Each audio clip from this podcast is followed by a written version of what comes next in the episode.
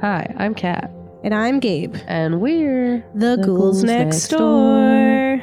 Da, da, da, da. Yeah. That's us. And this is episode 21, episode about us. Well, not us specifically. But like women. But our kind. Our species. Which is ladies. Yeah, so we have a guest. We do. Woo! And to help us talk about ladies and the beautiful, smart, witty women who survive these massacres that we see on screen, sometimes with barely any clothes on. Yeah. So you got to give them a lot of credit. And they usually fall quite a few times. Mm-hmm. So they get back up again. They get knocked down. They get back up again. And you're never going to keep us down because that's how it works. Because ladies. And so we're going to talk about this topic with one of our friends and a fellow podcaster, Dr. Timaree. Hello. Hi. Welcome. This is fun. Yes. I like this.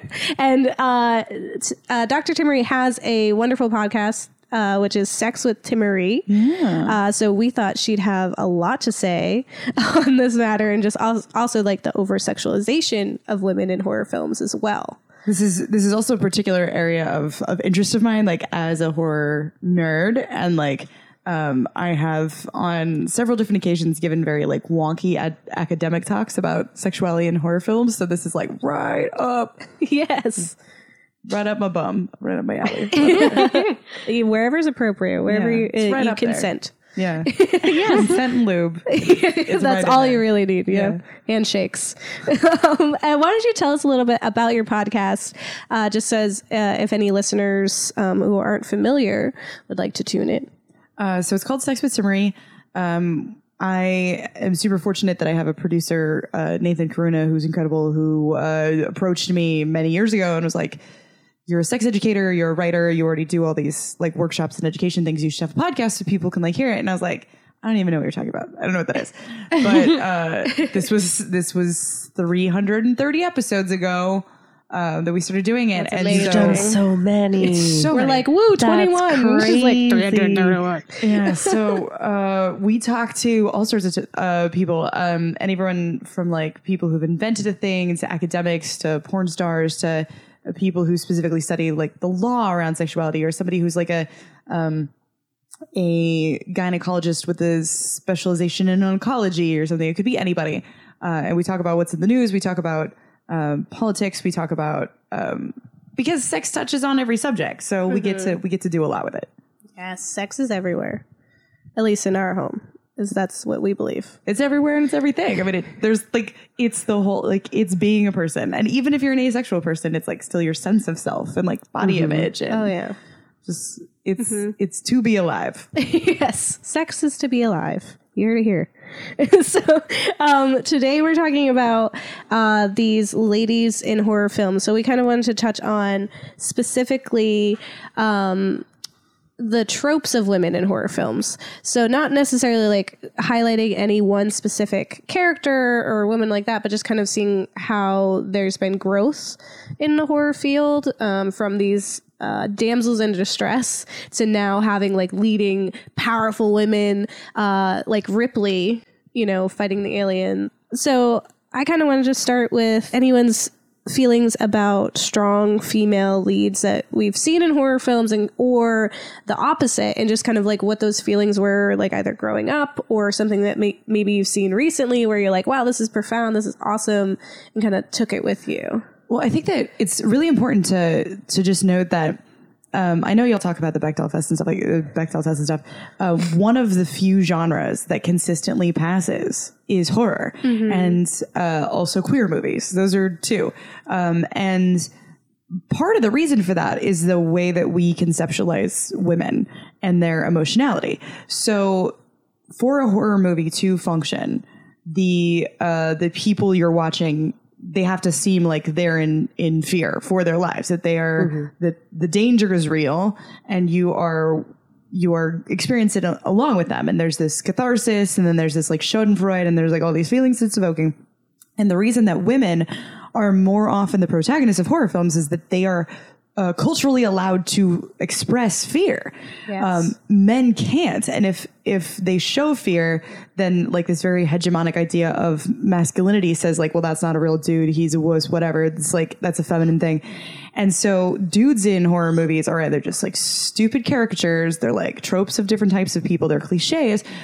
Or like if they're going to be the protagonist, it's an action movie. Because they're like John McClane. They can't express that they feel terror. There's like, I'm going to get this. You know, I'm going to run around with my bare feet and glass and like, I got this. Yes. And that's like, that is a really big thing about one of the really great things about being a woman and the way that culture views us is we are allowed to have more emotional expression. Yes. And then also people want to look at us be in danger. Yeah. So yeah, that's definitely a piece. Like we like watching women be fearful and be punished, and we enjoy that stuff. We enjoy that like sadistic piece of it. But then we also have, again, like as you were saying, like this rise of the strong female protagonist, both the trope of the last girl and then like these later iterations where it's like, no, like I can be feminine and I can be an ass kicker both, and like Buffy the Vampire Slayer being one of those first characters specifically created as, no, I don't have to be this androgynous, sexless creature to survive. I can have a name like Buffy. I can be a cheerleader. Yeah. I can have a boyfriend and still live through a horror movie. Yes. Yeah. All those. Very valid. All the points I like to make. Yes. Yeah. Kat, you had some kind of thoughts just about growing up as like a lady. Yeah. I mean, if we're talking, like, there's so many different ways to classify horror. I think movies in general, like, my favorite movie as a kid growing up was Mulan.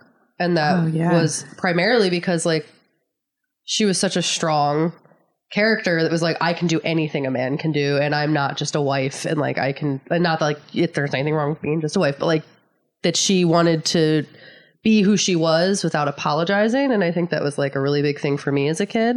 But then also, like, characters like Sarah Connor in Terminator, who, like, push-ups. Yeah. I was just like, she's, like, tough. She's, like, fit. She can, like, do stuff. And all those, like, those were, like, my favorite movies growing up was Terminator and, you know, Mulan, and just seeing, like, these really strong women. I always felt, like, fearless and, like, badass after watching them. I don't know. I never really related to the other girls that were my age, and I always, like, felt some type of way about it, which is why I think, honestly, like, Mulan and, like, the Terminator movies and, like, all that kind of, like, nerd, horror, sci-fi, what have you, it was, like, always, like, my favorite thing, because that's where women really were put in those, like, roles of, like, kicking ass, taking names.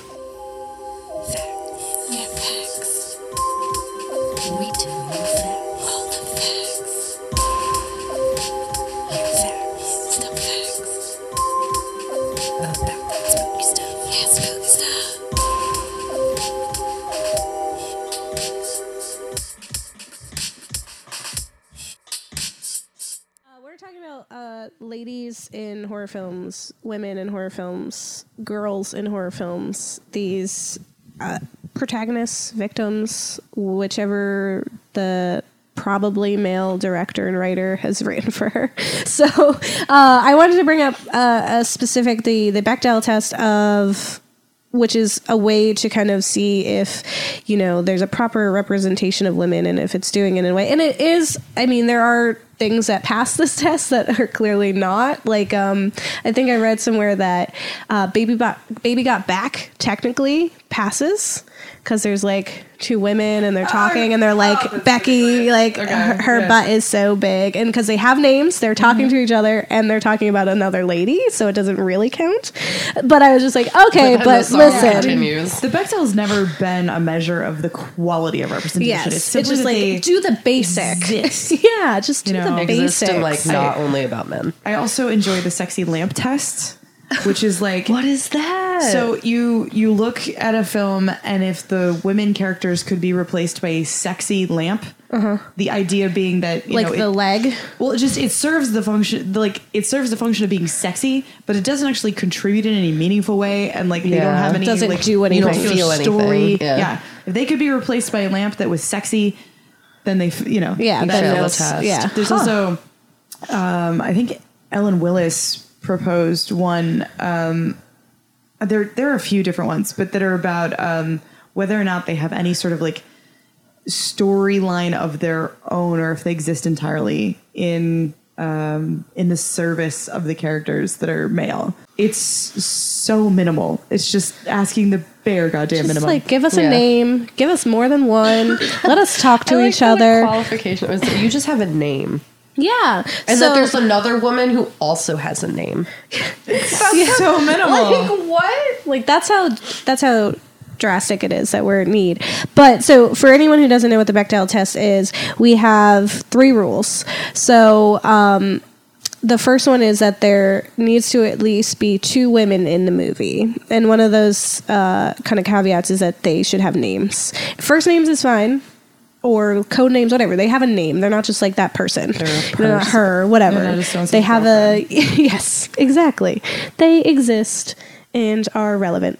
And then the second thing is that these two women speak to one another, just having a conversation. And then the third part is that they're talking to each other about something that is not about a man.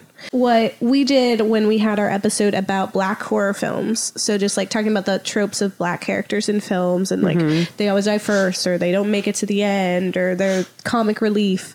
We wanted to kind of look at the films that we've already kind of addressed in our previous episodes and seeing, like, do they pass this test? Because horror, like Dr. Timaree was saying, is one of these, like, phenomenal genres that actually does pass this test quite a bit, and more so recently. But we kind of briefly went through, because we can't go through all the movies we watched, because now we're on episode 21. We made it. So films that we watched. So we talked about It and Clown, and we said no, because there's one character that's the female, and there's a lot in the book.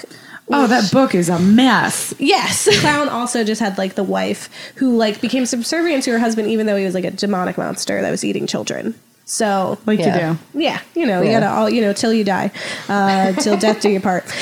We did give Nightmare on Elm Street kind of like a half check, because it does have a female protagonist. She's awful and I hate her, but she does talk to, like, her mother and to other female characters about, like, Freddy Krueger, but, like, also about, like, we can't sleep and there's danger. She's a pretty, like, standard example of the last girl. Oh, yes. Is what she is. Oh, and, like, a lot of the horror movies will have a last girl, and that's how they will pass the Bechdel. Mm-hmm. Yeah. Like, we keep this one lady alive so that we can look like we're woke. And she's a very specific type of woman, too. Like, the last girl trope, if you're not already familiar with it and you're listening to this, is, like, she is usually very androgynous. Her name is androgynous, you know, like a Sydney or like something like that. And she doesn't have any sex during the course of the movie, unlike the women who do get killed. Safe. And she has sex, she dies. That's the thing. She's brunette and she's safe, and, like, she's pretty enough that everyone agrees she's pretty, but not sexy. Yes. Because she's not the Rose McGowan, right? With, like, the tits out, and then everybody feels like,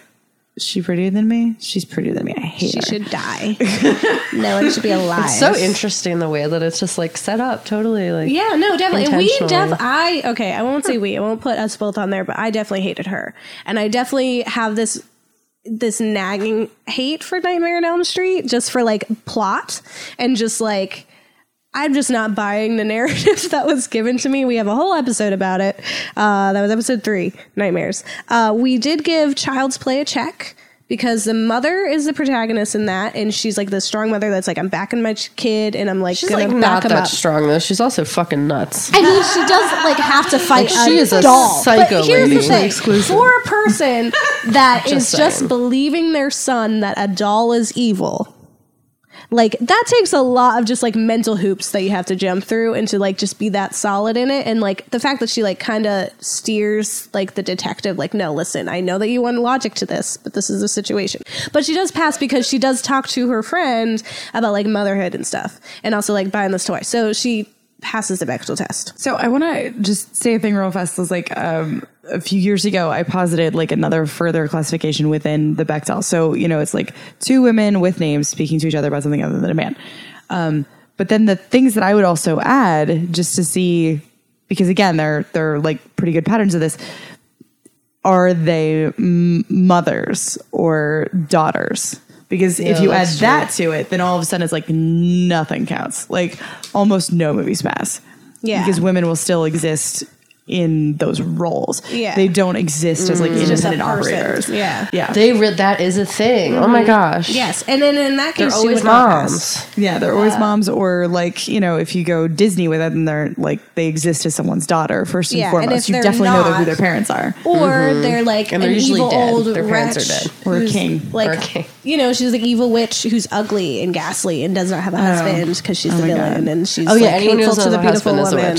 But shout out to Ursula, who is the best drag queen ever. She is honestly the greatest. So back to our list, we had exorcisms, and there's one where we did the last exorcism, but it was very much like her whole thing was like, is she being raped by her dad? Was she raped by this guy at church? Was she raped by this pastor? The whole thing was just rape.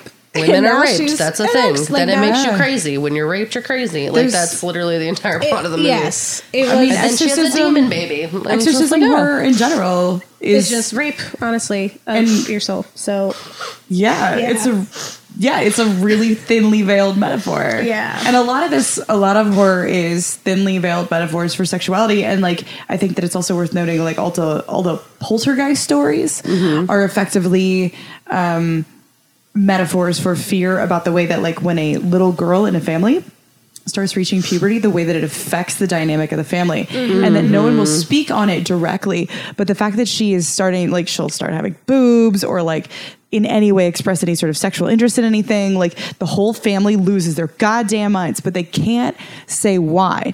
And so poltergeists, historically, this, like, that concept always circle around some young girl. And it's always like, well, you know, shit's just moving.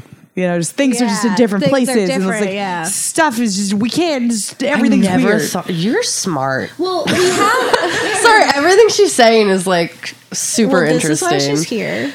It's like blowing my mind, where I'm like thinking of movies in ways I had never thought about them. Have this whole, and that's just really cool. Epiphany. Can we be best friends? Like, I'm just gonna say we're already all best friends. Okay, all I'm saying is you're really cool. Continue. Come with me.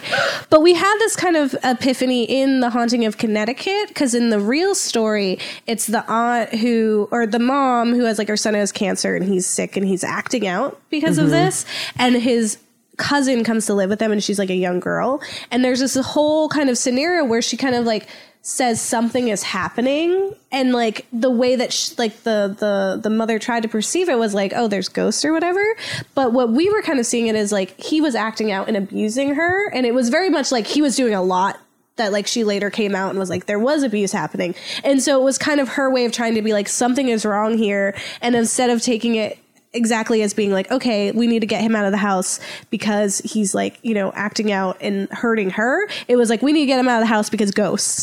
So it was definitely like something that we were like, crazy. Yeah, we definitely watching, like, not the movie because, like, it was nothing, but, like, watching kind of the real interviews and stuff, we were like, well, this is very much like a metaphor for this situation that's happening, and the fact that they're struggling with this, the fact that the son is dying and that he's acting out. Well, and the inability for families to address, like, incest and sexual abuse, because, like, it is one of those unspoken things. You can't name it, right? And so, like, it's something else. Like, it's definitely won't be the fact that our family member is doing something like that. Yeah. It can't be that. So it must be... Yes. Demons. Yes. Yeah. It's the ghost. Yeah. The ghost made me do it. It's not going to hold up in court. We did pass Exorcism of Emily Rose because... The protagonist is a female lawyer who stands by the girl who is possessed, and it's in this way to kind of like she's trying to pass for this priest who ultimately hurt her. So that one passed. Amityville Horror. So the old one. Disgusting. I hate she's it just so she's much. Dressed as a child. We definitely talked about this. She had pigtails. She's literally wearing like so a schoolgirl skirt at one point where she like drops her like just like why would groceries. You want to sexualize fucking children? I'm sorry. She's wearing this like silky white robe where she's not wearing anything under it, and it's just like right by the nips, just like dangled, like just that. And she's always like, "Oh no, my husband that married me, thankfully, even though I have 3 kids before him, is acting out and is abusing us, but it must be the house." So we gave 10 points to Vivich for having Thomason as our protagonist and just being this badass girl that's just like. Why, like, yeah, I'm gonna fuck with you guys. because what are you talking about? And having like her even having a relationship with her mother is just like really something women can kind of relate to. And then also like the witches having like the power. Blair Witch failed because there's one lady and she's just hysterical the whole time. It's just not coming out of her nose. Yeah. Yes. And so then I kind of want to talk about typical roles that women are reduced to in horror films. So we've touched on the final girl.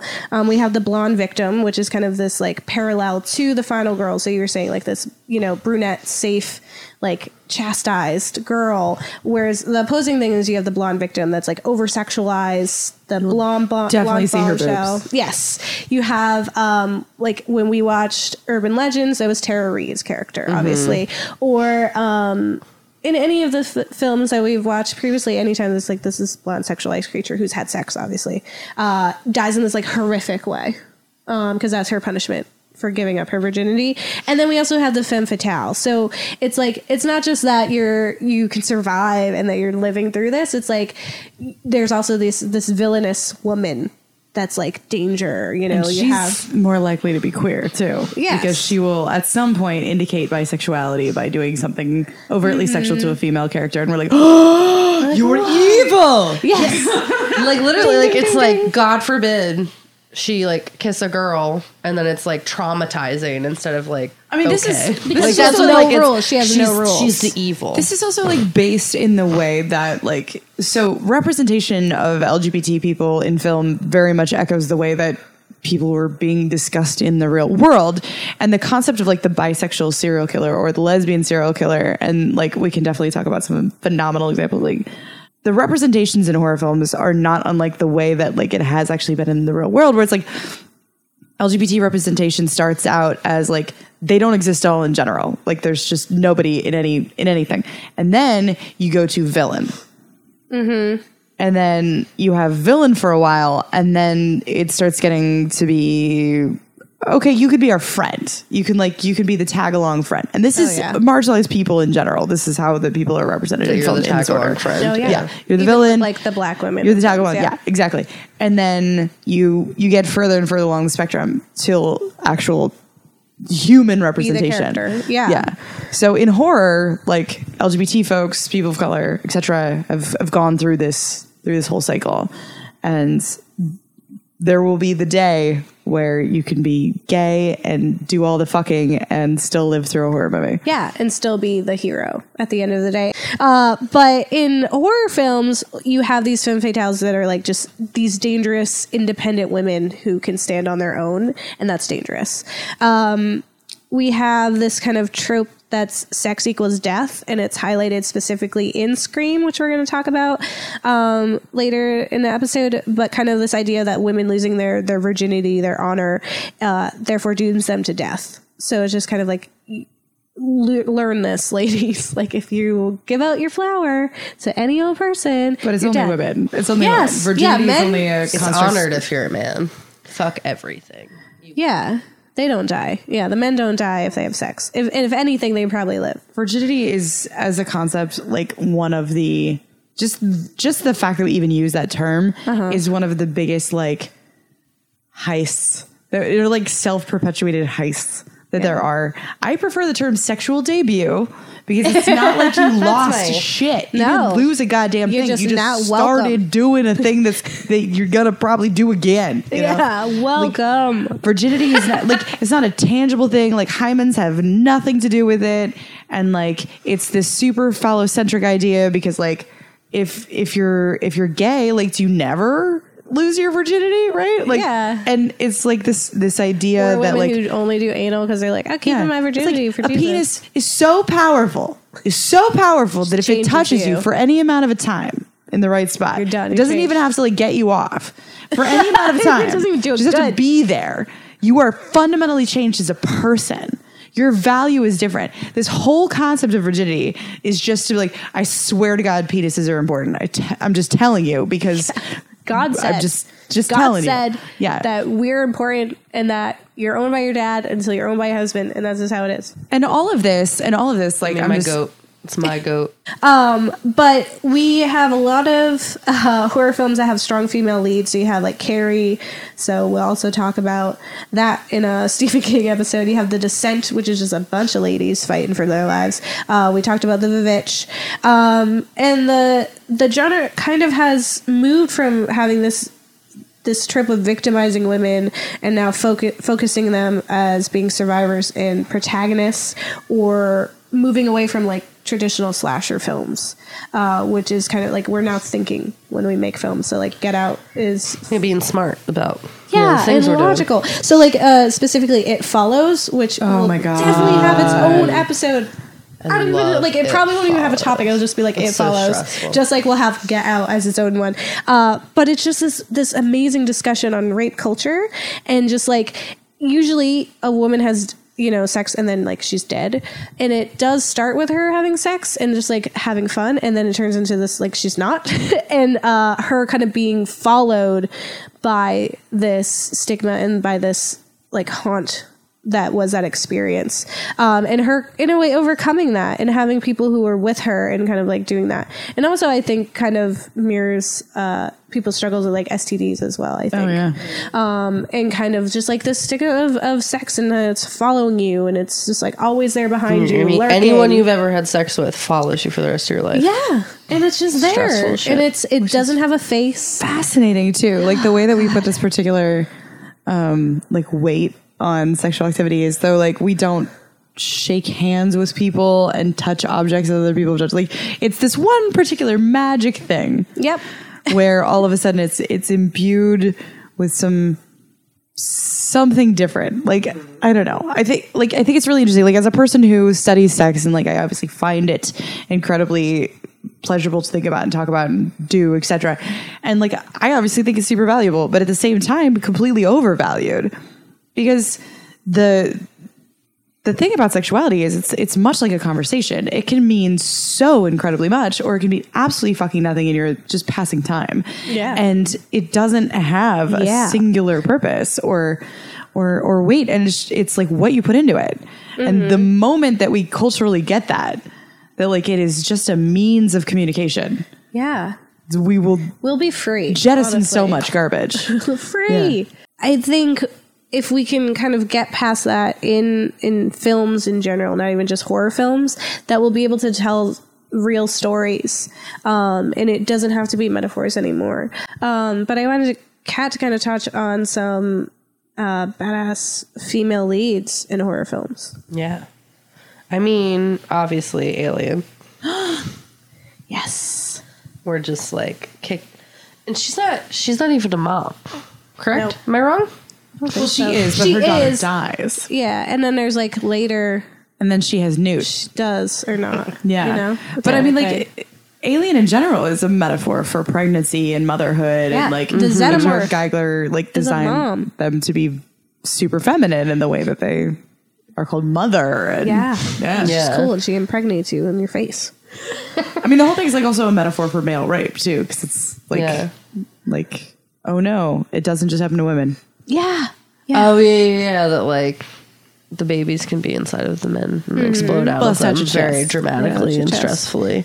Yeah, and then just like two very strong female presences that are just like fucking shit up, left, right, and otherwise, and all the men die. Right and otherwise, all the men die. Yeah, and the robots. Every single one. Spitting like truth, like the whole time. She's like, you know, something's wrong.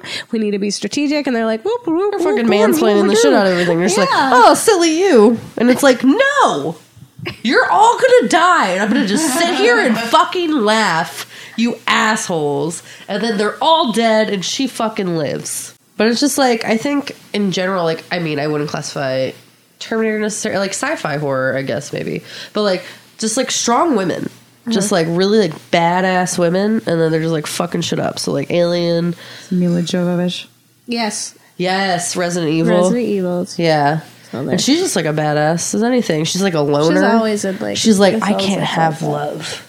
I just am this. Yeah, like we have to survive. Can we just stop and survive for a minute? Can we just like? It's not fucking about that. Can you just shut the fuck up? Like, everyone I love is dead.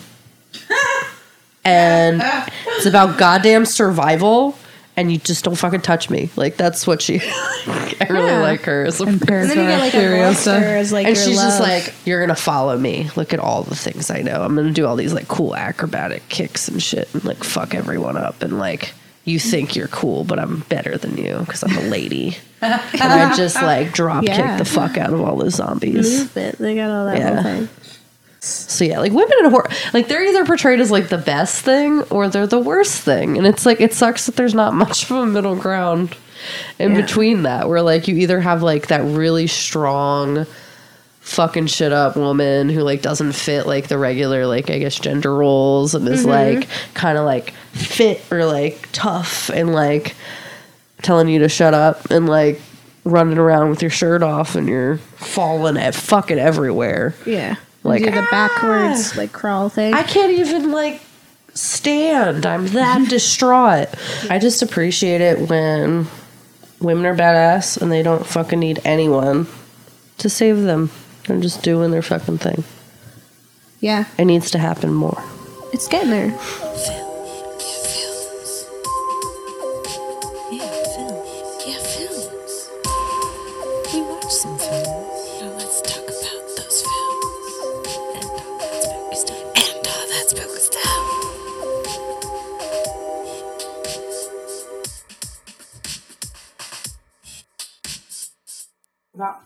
So we watched some stuff. So we watched Scream. We've watched it. It's a thing that we've watched. Everyone's seen it. It's on right now, and it's very stressful. Honestly, if you haven't seen Scream, what are you even doing listening to this podcast? Because I feel like that just really needs to be, like, 101 for horror movies. Like, what was your life? Because it turned this kind of whole horror genre around and allowed us to be like, wow, we've just been doing, like, the same thing. It's been very stereotypical. It's been very stupid. It's just like hash slash, like, women dying, men suck, serial killers, whatever. And it just really called it out. And in a very... like, classy way that, like... It's a meta-analysis. Yes. Yeah. Instead of it just being, like, hokey the way you have, like, Scary Movie, where it's just, like, we just make fun just in a whole way. It was, like, no, like, this is a horror movie. It is scary, and there are things that we're struggling with. But it's also, like, let's take a hard look and then still follow those rules. Like, even in the second one where, like, there's going to be more blood. And it's not so much, like, we're not doing that. It's just, like, this is what... Be prepared. We're going to state it as it's happening. Yeah, like, this is going to be our existence. Like, yeah, Scream not only, like, describes the tropes that it is making fun of as it does them, but it calls out stuff that other places were not necessarily willing to point out. Like, it speaks on how, like, for instance, the second Scream movie starts with Jada Pinkett Smith and is it Omar Epps? Is that who she's on a date with? They're, like, going to the film. So it's, like, extra meta. Yeah, it was, like, and they're talking about, like, this whack thing and, like, these dumb white ladies. And then they are still, like, spoiler alert, killed within, like, 10 minutes of the movie starting. First people to die. It, like, still does all the things. But, yeah, like you said, like, it at least calls it all the way out. And then you have, like, later iterations of things like this, like, Cabin in the Woods, where they go more full bore into it. But... yeah, and you have them labeled even as, like, those trope characters, you know, and you have, like, oh, this is a comedic relief, and he's the guy who's like, don't read the Latin. And it's funny, but it's also, like, we're enjoying that, we're learning from it. And it allows, like, I feel like it just, like, gets to, like, cut us away from, like, the old way that we did film and horror film, and now we're like, okay, we can be smart about it. And it kind of gave way to things like Get Out and things like that, where we can be...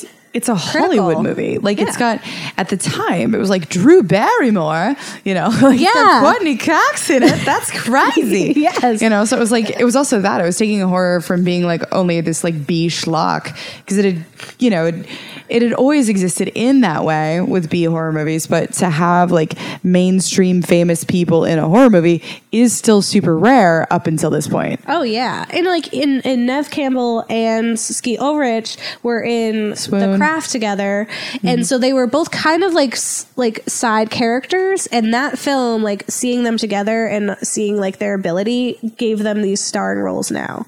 And so kind of, like, seeing the growth and also seeing, like, Sydney as this protagonist that's just like, my mom died, and she was just the stereotypical she was murdered because she was a slut kind of like trope, and now I have to like fight against it. But for anyone who doesn't know what Scream is, I guess I'll tell you about it, but you are a loser, so I'm sorry that you're listening. So Scream is about a fright mass knife maniac that stalks high school students in middle class suburbia. It provides both tension and self-parody as the body count mounts, but the victims aren't always the ones you'd expect. Something that's very specific about Scream is that there are presented to you the rules of horror films. So, is it Jamie Kennedy? Yep. Tells you... So, Jamie Kennedy. I'll be right back. Yes. The rules of horror films. So, you may not survive the movie if you have sex. So, there's this whole thing where Sydney, our protagonist, keeps getting tempted by her ultra-hot boyfriend, Skeet, to have sex. And it's this whole thing. And it's this pivotal thing. And it's like, and she's like, no, I don't want to. And he's just like, why? I love you. You don't love me? Total cliche. We've all been there. We've all been there. It's not about that. He's a terrible boyfriend. Like, yes. Let's just cut to the chase. He's a terrible boyfriend. He also has been conspiring this whole time to murder her. Spoiler alerts. If you haven't watched Scream, what is wrong with you? So just, you're in it. He's the killer the whole time. And you have, was it Matthew Lillard. Lillard, who I just had like the biggest crush on. Yeah. Well, yeah, tell her up. He was the Dax Shepard of them. Yes, I loved him. And anytime he popped up later, I was like, yep, I'm in it. And there he is, Shaggy. I don't care. This is a terrible Scooby-Doo movie. I'm in it. So, don't have sex. So there's a point where she does, and then, well, now she's all fair game to have sex. Or to die, because she had sex. You may not survive the movie if you drink or do drugs, which mm-hmm. is this kind of like with Halloween, or... Friday 13, where it's like, you know, the kids are just having sex and doing drugs and not paying attention to what they're supposed to be doing, so they get killed by this hack slasher. And you may not survive the movie if you say, I'll be right back, hello, or who's there, which is like a wonderful trope that happens in all, like, just, like, don't. Of course, you're not always going to know you're in a horror movie, but Jamie Kennedy totally got it. And this is just like a classic film that really, again, it turned the head on all of horror movies and allowed us to kind of just be like, wow, that was really dumb. Let's do something different. And kind of release us from the strain of like classic horror films, which are, they serve a purpose and we respect them for existing and allowing like horror to exist now. But I'm so glad we're not stuck there. Well, it's also like the way that horror exists is inherently countercultural, right? It has to be to some degree because it is violent. It is one of the genres that won't do well if it's not R-rated. Mm-hmm. But at the same time, it's also some of the most conservative of all like arts out there. It is the genre in which you're most likely to see a Catholic priest. Mm-hmm. You know, in many ways, it's like it's the most conservative, and everybody gets, you know, punished for everything that they do that's a sin and blah blah blah. But horror functions as this like release valve for us culturally, and so it has to change as the culture changes. And mm-hmm. for horror to work, it has to work on two different levels. It has to work on the proximal level, which is the thing that's going to kill you, the claw, mm-hmm. the disease, the, you know, the giant blob, whatever. It has to work on that level. But then it also has to work on this like metaphorical level, what taps into something in the zeitgeist. And so what is scary changes.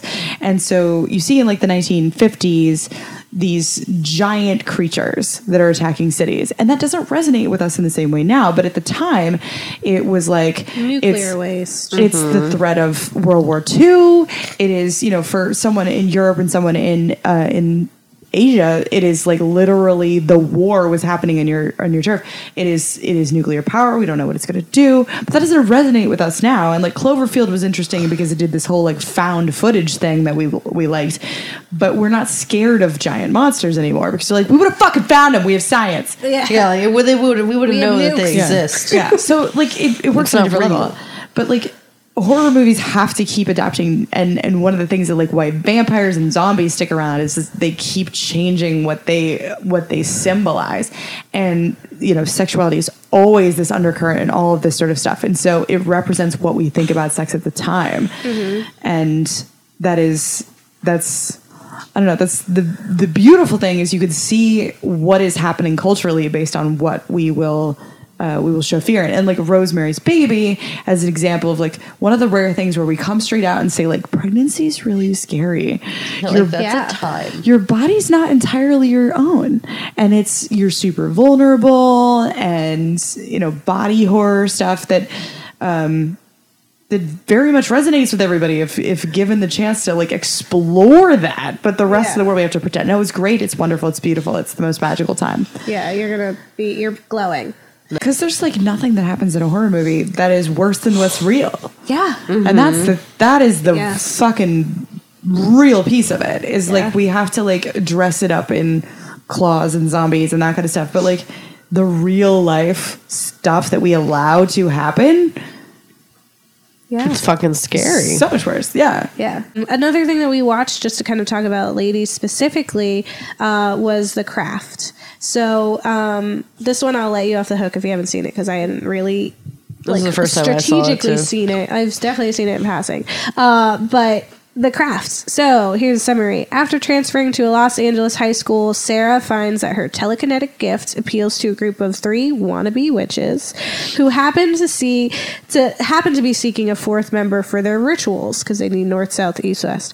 Bonnie, Rochelle, and Nancy, like Sarah herself, all have troubled backgrounds, which combined with their powers lead to dangerous consequences.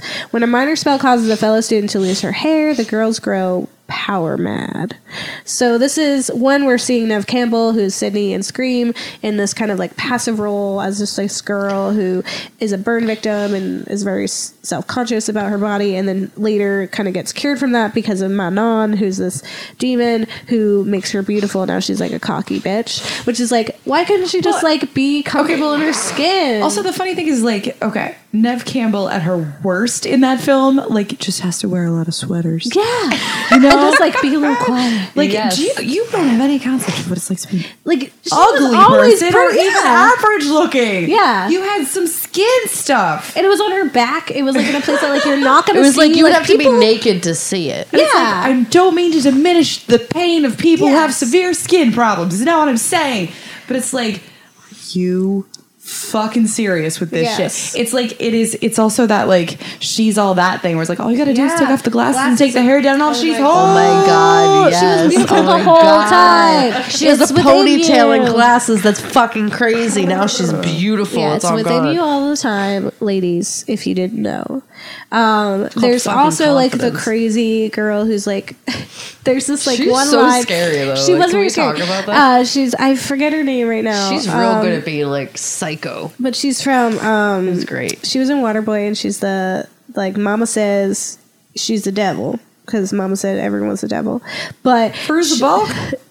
Are we talking about Fairuza Balk? Yes. Yes. Oh my God. Yeah. Fairuza Balk can get it. Yeah. So there's like this one scene with Rochelle, the token black girl, who there's like super racism happening, and I really enjoyed the subtle use of the word Negroid. And Kat brought up a point where she was like, I feel like that was possibly a request from the actress to not have to say the actual N-word. So she was like, I'll just say this kind of like it's still like obviously a problem, but I don't want to say it. But it's not quite because it was very awkward. Like she's like because she's a Negro, right? And it's like okay, and they're like talking about her hair, but there's this like this scenario with Rochelle that was kind of funny to me, and I also was like wow, where they're all kind of getting their wishes, so they all kind of like pray to this demon, and like one the girl's hair is falling out, the other girl her skin is clearing up, the other one the guy's in love with her, and so then that the one girl is mad because her wish hasn't come true, and Rochelle is like she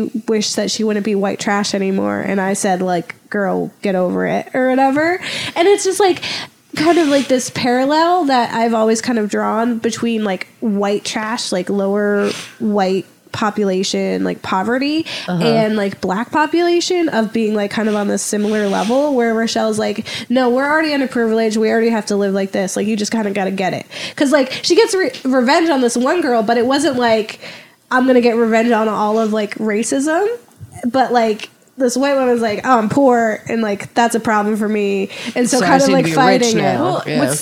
What's specific about her situation and the way that it gets changed, though, is that she thinks all of her problems stem from the fact that, like, her mom is married to this trashy dude. Horrible man, yeah. And so, like, spoiler alert, he dies, and they get this insurance check. And so all their problems are solved, right? Because, like, all their problems are apparently economic. Yeah. And the presence of this dude. And, like, ultimately, like, being reliant upon this dude. Yeah, but then it's, like, clearly the mother is still... Oh, she still sucks. Yeah. Yeah, and, like, they have prettier things. She's not any better of mom. Yeah, exactly. Like, they still have her practicality in purchasing things is not there. Yeah, she bought that whole jukebox which is playing one artist that, like, links to her kind of childhood, and it has this status symbol. But it's, like, clearly she hasn't, like, repaired this relationship with her mother because her mother wants to hang out, and she's like, no, get out of here. So there's, like, obviously this kind of, like...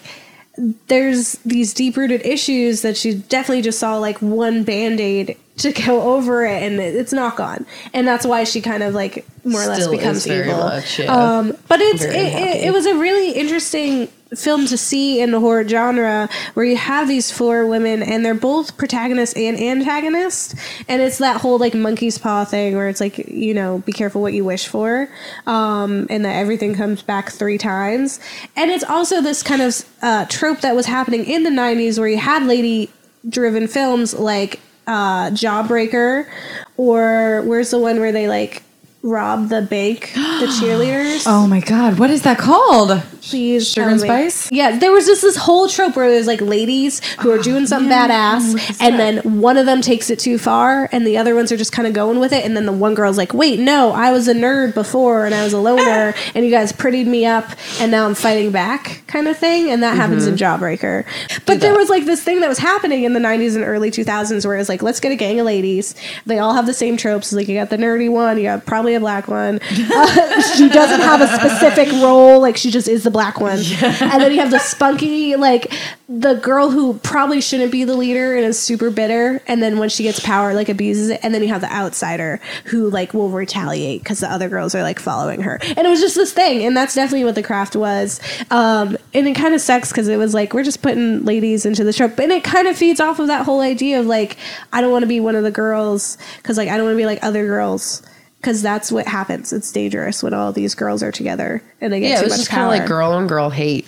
Oh, yeah. Which I just think is, like, all the time a thing. It's like, oh, she's pretty. I hate her. Yeah. It was also like, she can be fucking pretty. It's fine. You're pretty, too. Just fucking be pretty, everyone. Or, like, just be confident. Like, it drives me crazy. Like, you're watching something and it's like, I hate her. She's too pretty. And it's like, no. She's just fucking existing. Everyone's pretty. In their own fucking way. Relax. And also and that's what that movie is. The whole thing with Skeet Ulrich is the idea, like, she wants him to love her, but for some reason that manifests as him, like, completely disrespecting her as a person and trying to rape her. And, like, tries to rape her. Yeah. How did she get her wish exactly? Because if she wanted love, she did not get that. His whole thing is, like, we need to be one. She had, like, a desire for, like... ownership, possession. Yeah. Like, she got his attention. Yeah. Yeah. And what really irked me about that specifically was, like, why did she want it?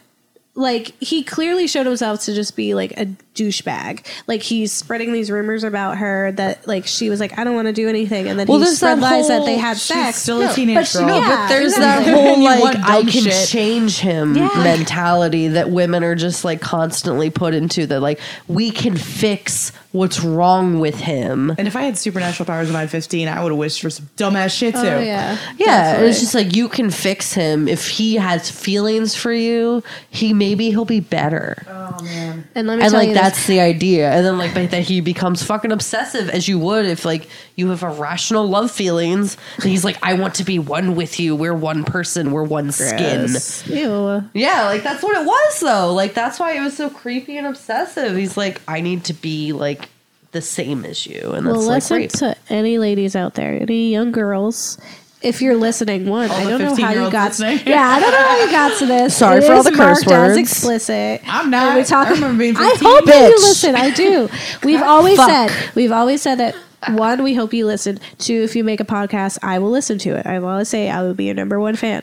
However, if you're listening, like, you are not going to fix the broken boy. Do not read Twilight or watch Twilight and use that as a mode to for love. You cannot fix it. And if a boy tells you that he is dangerous, take his word for it. Just take his word for it. And also don't let him sneak into your window at night. And I learned that the hard way. So we're going to move on to our next segment. Feelings.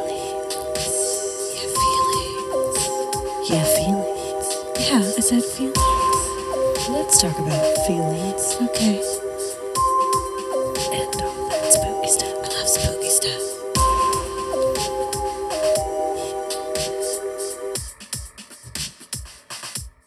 It will be Final Girl if you don't like it, if you're opposed.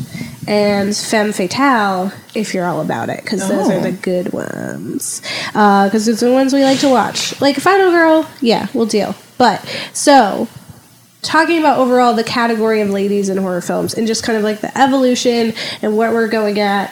Kat, how do you feel? Final Girl or Femme Fatale? I feel like Femme Fatale, and like when they do it right. Like, I'm just like so fucking happy that there's like strong ladies out there who are like, I'm who I am, and fuck you. Yes. And that makes me very happy. Because that's how I feel I am now, in my current form. And Timaree? So we're talking like overall. Okay. Just this genre of ladies. Yeah. I mean, I think that if I'm going to assess the landscape, it's Final Girl.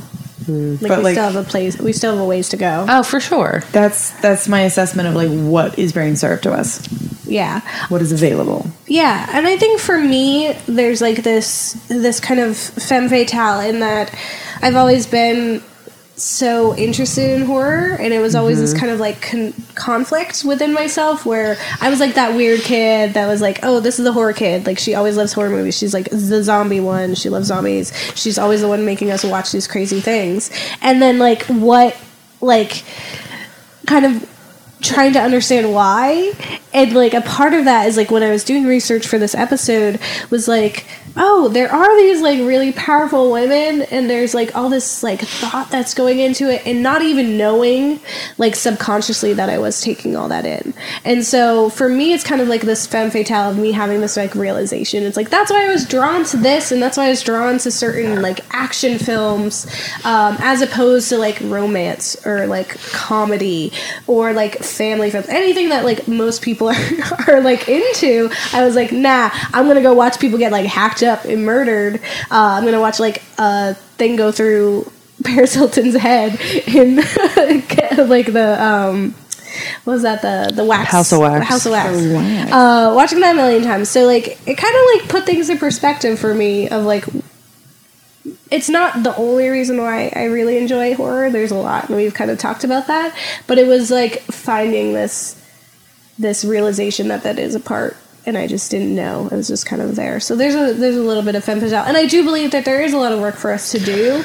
But yeah. I think that there are films like Scream, and then It Follows, and others that are allowing us to have this platform now, and we have the ability to make these remarks that we didn't before.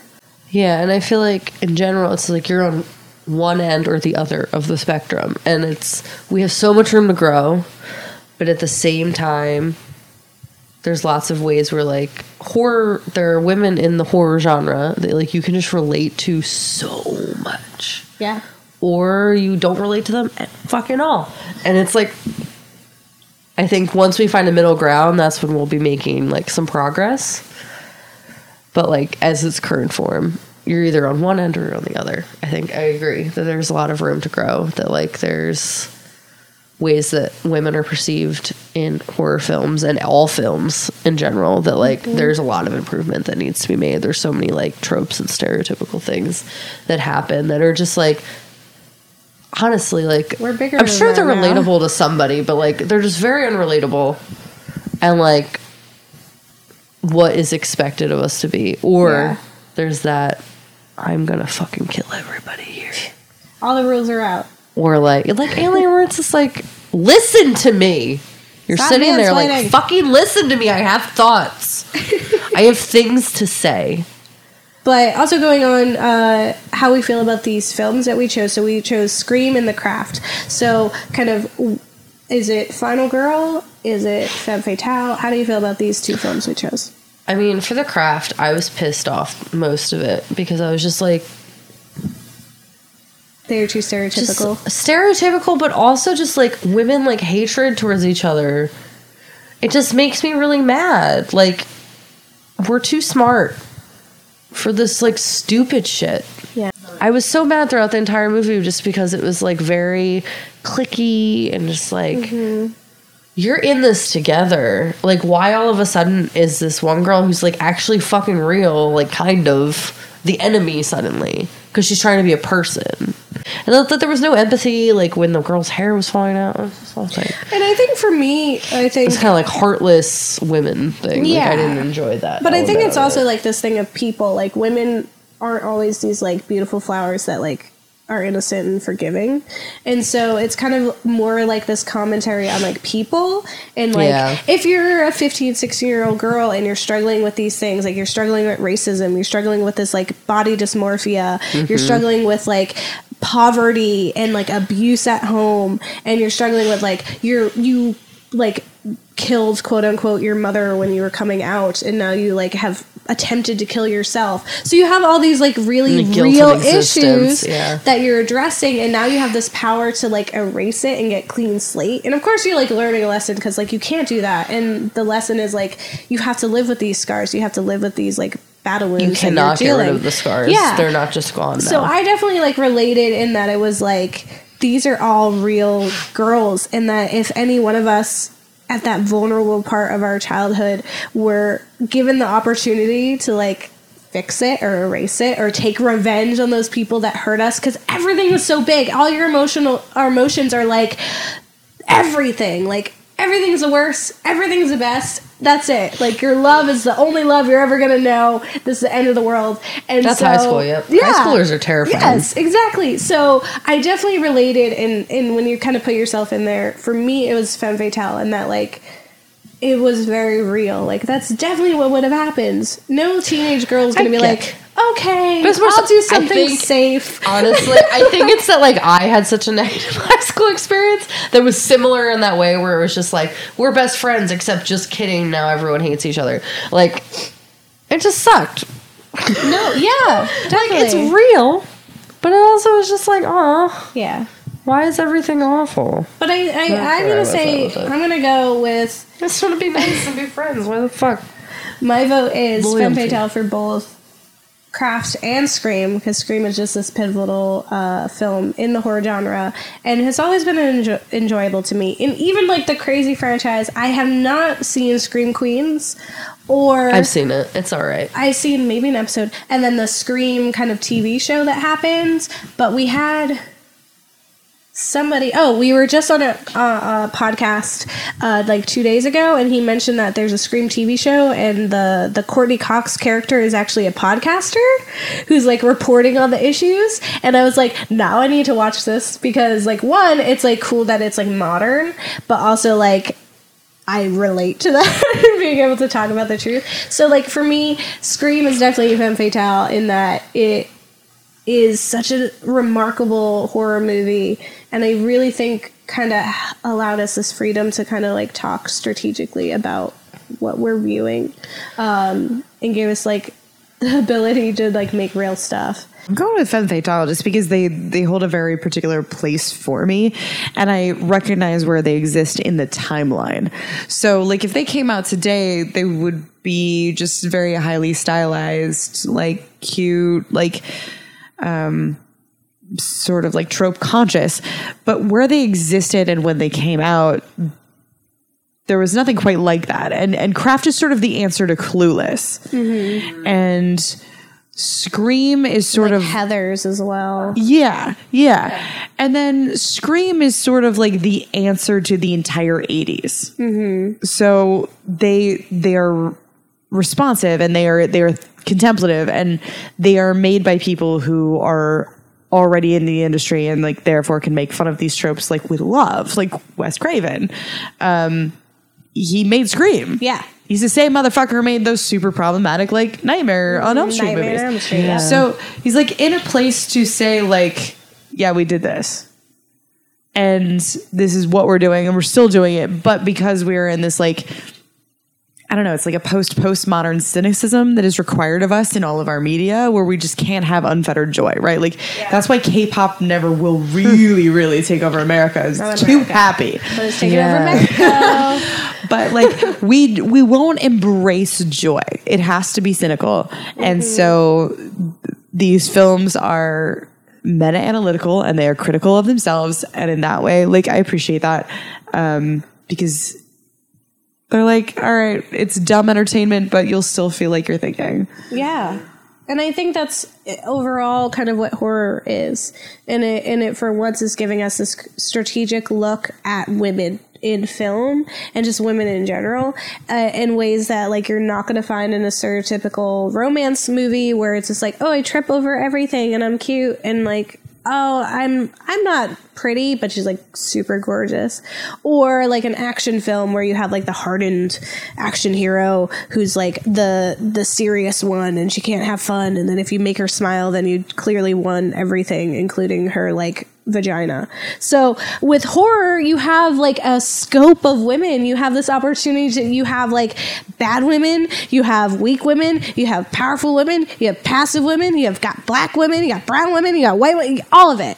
And it's this opportunity to really kind of get this versatile group of women on screen that you aren't going to get in any other genre. And it definitely has a way to go, but I think as far as, like, when we're kind of laying it all out, we're definitely ahead of the other genres, and I think that just doesn't mean that we should stop. We should just keep going, and we should keep that, like, energy and be like, all right, yeah, now let's talk about this, and let's have, like, horror movies where the black women are the heroes, and let's have, like, horror movies where, you know, it's not like you're this victim and you have this tragic past and that's why you can do things, and, like, really taking a strategic look, and even talking about the fact that we can emote, and that maybe we have men who are allowed to feel, and, like, that's not, like, I think men being allowed to feel would be a big thing. I think we should probably do that just in general. And also just, like, feel. I think it's good when the pretty women are still insecure, because all fucking women are insecure. In summation.